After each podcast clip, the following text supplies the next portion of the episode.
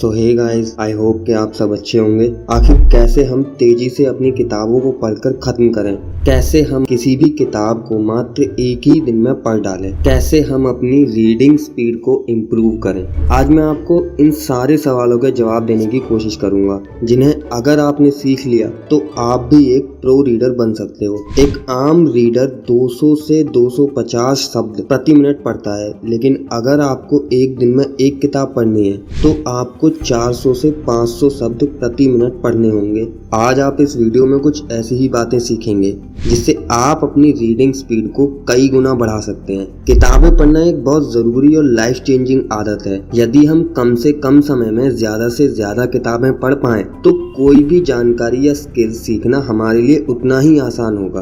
क्या आपको पता है आज दुनिया के सबसे अमीर व्यक्ति इलोन मस्क अपने बचपन में महीने की 60-60 किताबें पढ़ा करते थे। उन्होंने सिर्फ़ किताबों से ही रॉकेट साइंस को सीख लिया था। इससे आप अंदाज़ा लगा सकते हो कि किताबें पढ़ना कितना ज़रूरी है। और सिर्फ़ एलोन मस्क ही नहीं, दुनिया के जितने भी सफल व्यक्ति हैं, वो हर महीने कुछ ना कुछ किताबें ज़रूर पढ़ते हैं। और अगर आपको भी ज़्यादा से ज़्यादा किताबें पढ़नी है तो आपको अपनी रीडिंग स्पीड को तेज करना होगा। तो आइए जानते हैं वो पाँच तरीके जिनकी मदद से आप रीडिंग स्पीड को बढ़ा सकते हो। तो नमस्कार दोस्तों, मेरा नाम है विहान ठाकुर और मेरे चैनल पर आपका एक बार फिर से स्वागत है। नंबर वन सब वोकलाइजेशन ना करें। हम जब भी कोई किताब पढ़ते हैं तो उसको पढ़ते पढ़ते बोलते भी हैं, जिसको सब वोकलाइजेशन कहते हैं। चाहे आप तेज बोलकर पढ़ो या अपने मन में, दोनों ही कंडीशन में आपकी पढ़ने की स्पीड बहुत स्लो हो जाती है। आपका दिमाग तो तेज़ी से पढ़ सकता है। लेकिन जब आप शब्दों को पढ़ते वक्त बोलना भी शुरू कर देते हैं तो दिमाग की स्पीड को आपके बोलने की क्षमता पर निर्भर करना पड़ता है, जिससे पढ़ने की स्पीड कम हो जाती है।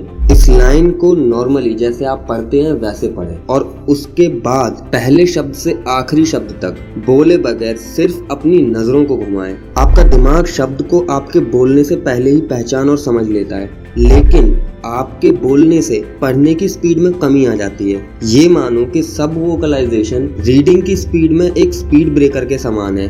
इसलिए पढ़ते वक्त कम से कम बोलें, सिर्फ़ शब्दों को देखते हुए वाक्य को पूरा करें। ध्यान रखें कि ये प्रक्रिया धीरे धीरे ही सीखी जा सकती है। इसे एक दिन में करने का प्रयास ना करें, वरना आपको कुछ भी समझ नहीं आएगा, जिससे आप इरिटेट हो जाओगे और फिर से दोबारा बोल बोल कर पढ़ने लग जाओगे। आप चाहो तो कुछ R S D P rapid series visual presentation apps का प्रयोग कर सकते हो। इन एप्स में आपको एक एक शब्द करके जल्दी जल्दी दिखाए जाते हैं, जिसमें आपको सिर्फ़ शब्दों को देखने का समय मिलता है। इससे आप शब्दों को बोलकर पढ़ना कम कर दोगे। सब वोकलाइजेशन को कम करने के लिए कुछ उपाय। पढ़ते समय च्विंगम का उपयोग करें। पढ़ते समय कोई इंस्ट्रूमेंटल सॉन्ग सुने। अपनी जीभ को नाक से छुआने की कोशिश करते हुए पढ़ें। नंबर दो रिग्रेशन से बचें। किसी भी किताब का 80 प्रतिशत आप सिर्फ़ उस किताब के 20 प्रतिशत पन्नों पर पढ़ सकते हो, जिसे 80-20 प्रिंसिपल भी कहते हैं। कई बार पढ़ते पढ़ते आपको रियलाइज़ होता है कि आप पहले पढ़ी हुई लाइन भूल गए हो, फिर दोबारा से आप उस लाइन को पढ़ने लग जाते हो। इस प्रक्रिया को रिग्रेशन कहते हैं। रिग्रेशन से रीडिंग स्पीड 10 से 15 परसेंट कम हो जाती है। ध्यान रखें 400 पन्नों की कोई किताब आपको पूरी पढ़ने की ज़रूरत नहीं होती है। किताब में लिखा हुआ सब का सब काम का नहीं होता है। इसलिए आपको किताब का हर शब्द और लाइन ना तो पढ़ने की ज़रूरत है और ना ही याद रखने की ज़रूरत है। यदि आप पढ़ा हुआ बार बार भूल रहे हो तो ये आपकी एक्टिवनेस की कमी या आपकी रुचि ना होने के कारण हो सकता है। जब भी पढ़ाई करो तो पूरे कॉन्सेंट्रेट के साथ एक शांत जगह पर जाकर पढ़ाई करें। रिग्रेशन से बचने के लिए आप पढ़े हुए को किसी भी चीज़ से छुपा लें, ताकि वो आपको दिखाई ही ना दे, जिससे आपकी नज़र वहाँ ना जाए।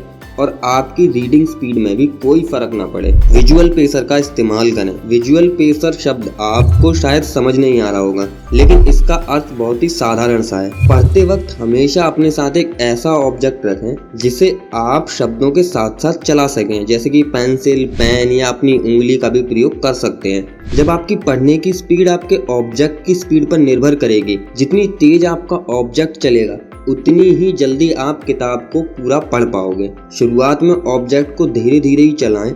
ध्यान रखें 400 से 500 शब्द प्रति मिनट पढ़ने में आपको कुछ दिनों का समय लगेगा। इस प्रक्रिया को तुरंत करने का प्रयास ना करें। जल्दबाजी करने से आपको पढ़ा हुआ कुछ भी समझ नहीं आएगा।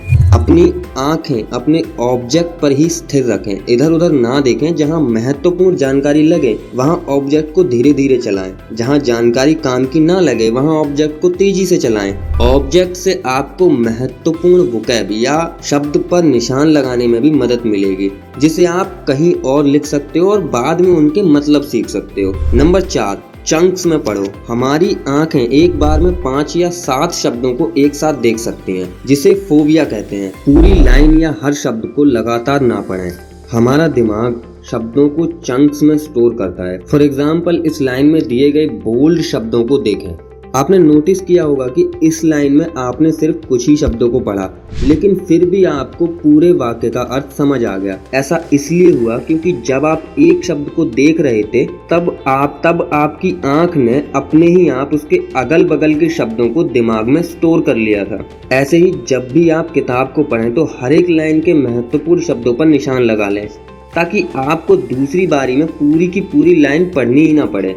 ऐसा करने से आप किताब को बहुत ही जल्दी खत्म कर पाएँगे। जितनी भी आपको हेल्पिंग वर्ब दिखें, उसको तुरंत छोड़ने का प्रयास। इससे फ़र्क नहीं पड़ता कि आप कौन सी भाषा पढ़ रहे हो, लेकिन तरीका समान ही रहेगा। Number five skimming and scanning technique दुनिया में सबसे ज़्यादा किताबें पढ़ने वाले व्यक्ति का नाम किम पीक है, जिसने अपने पूरे जीवन में सिर्फ़ बारह हज़ार किताबें ही पढ़ी थी, जबकि पढ़ने के लिए लाखों और करोड़ों किताबें हैं। आपको ये बात अपने दिमाग में रखनी होगी कि आप दुनिया की सारी किताबें नहीं पढ़ सकते हो। इसलिए आपको किताबों का चुनाव करना आना चाहिए कि कौन सी किताब पढ़नी है और कौन सी किताब नहीं पढ़नी चाहिए। ये जानने के लिए कि कोई किताब आपके पढ़ने लायक है या नहीं। आप स्किमिंग एंड स्कैनिंग टेक्निक का इस्तेमाल कर सकते हो। किताब को हाथ में लेते ही हर एक चैप्टर का नाम पढ़ो, हर एक हेडलाइन और टॉपिक को पढ़ो। किताब के नाम से भी आपको काफ़ी हद तक उसके बारे में पता चलेगा। जो चैप्टर आपको पसंद आए, पहले आप वो पढ़ सकते हो। उससे आपको काफ़ी हद तक किताब के बारे में पता चल जाएगा कि वो आपको पढ़नी चाहिए या नहीं। स्किमिंग एंड स्कैनिंग करने में आपको मात्र 10 या 15 मिनट लगेंगे, जो कि आपके कई घंटे बचा सकते हैं। इसलिए किताब का चुनाव बहुत ही समझदारी से करें। किसी भी किताब को ज़बरदस्ती ना पढ़ें। शुरुआत में ही आपको पता चल जाएगा कि आपकी इस किताब में रुचि है या नहीं। अब यहाँ कुछ महत्वपूर्ण बातें जो आपको ध्यान देनी चाहिए।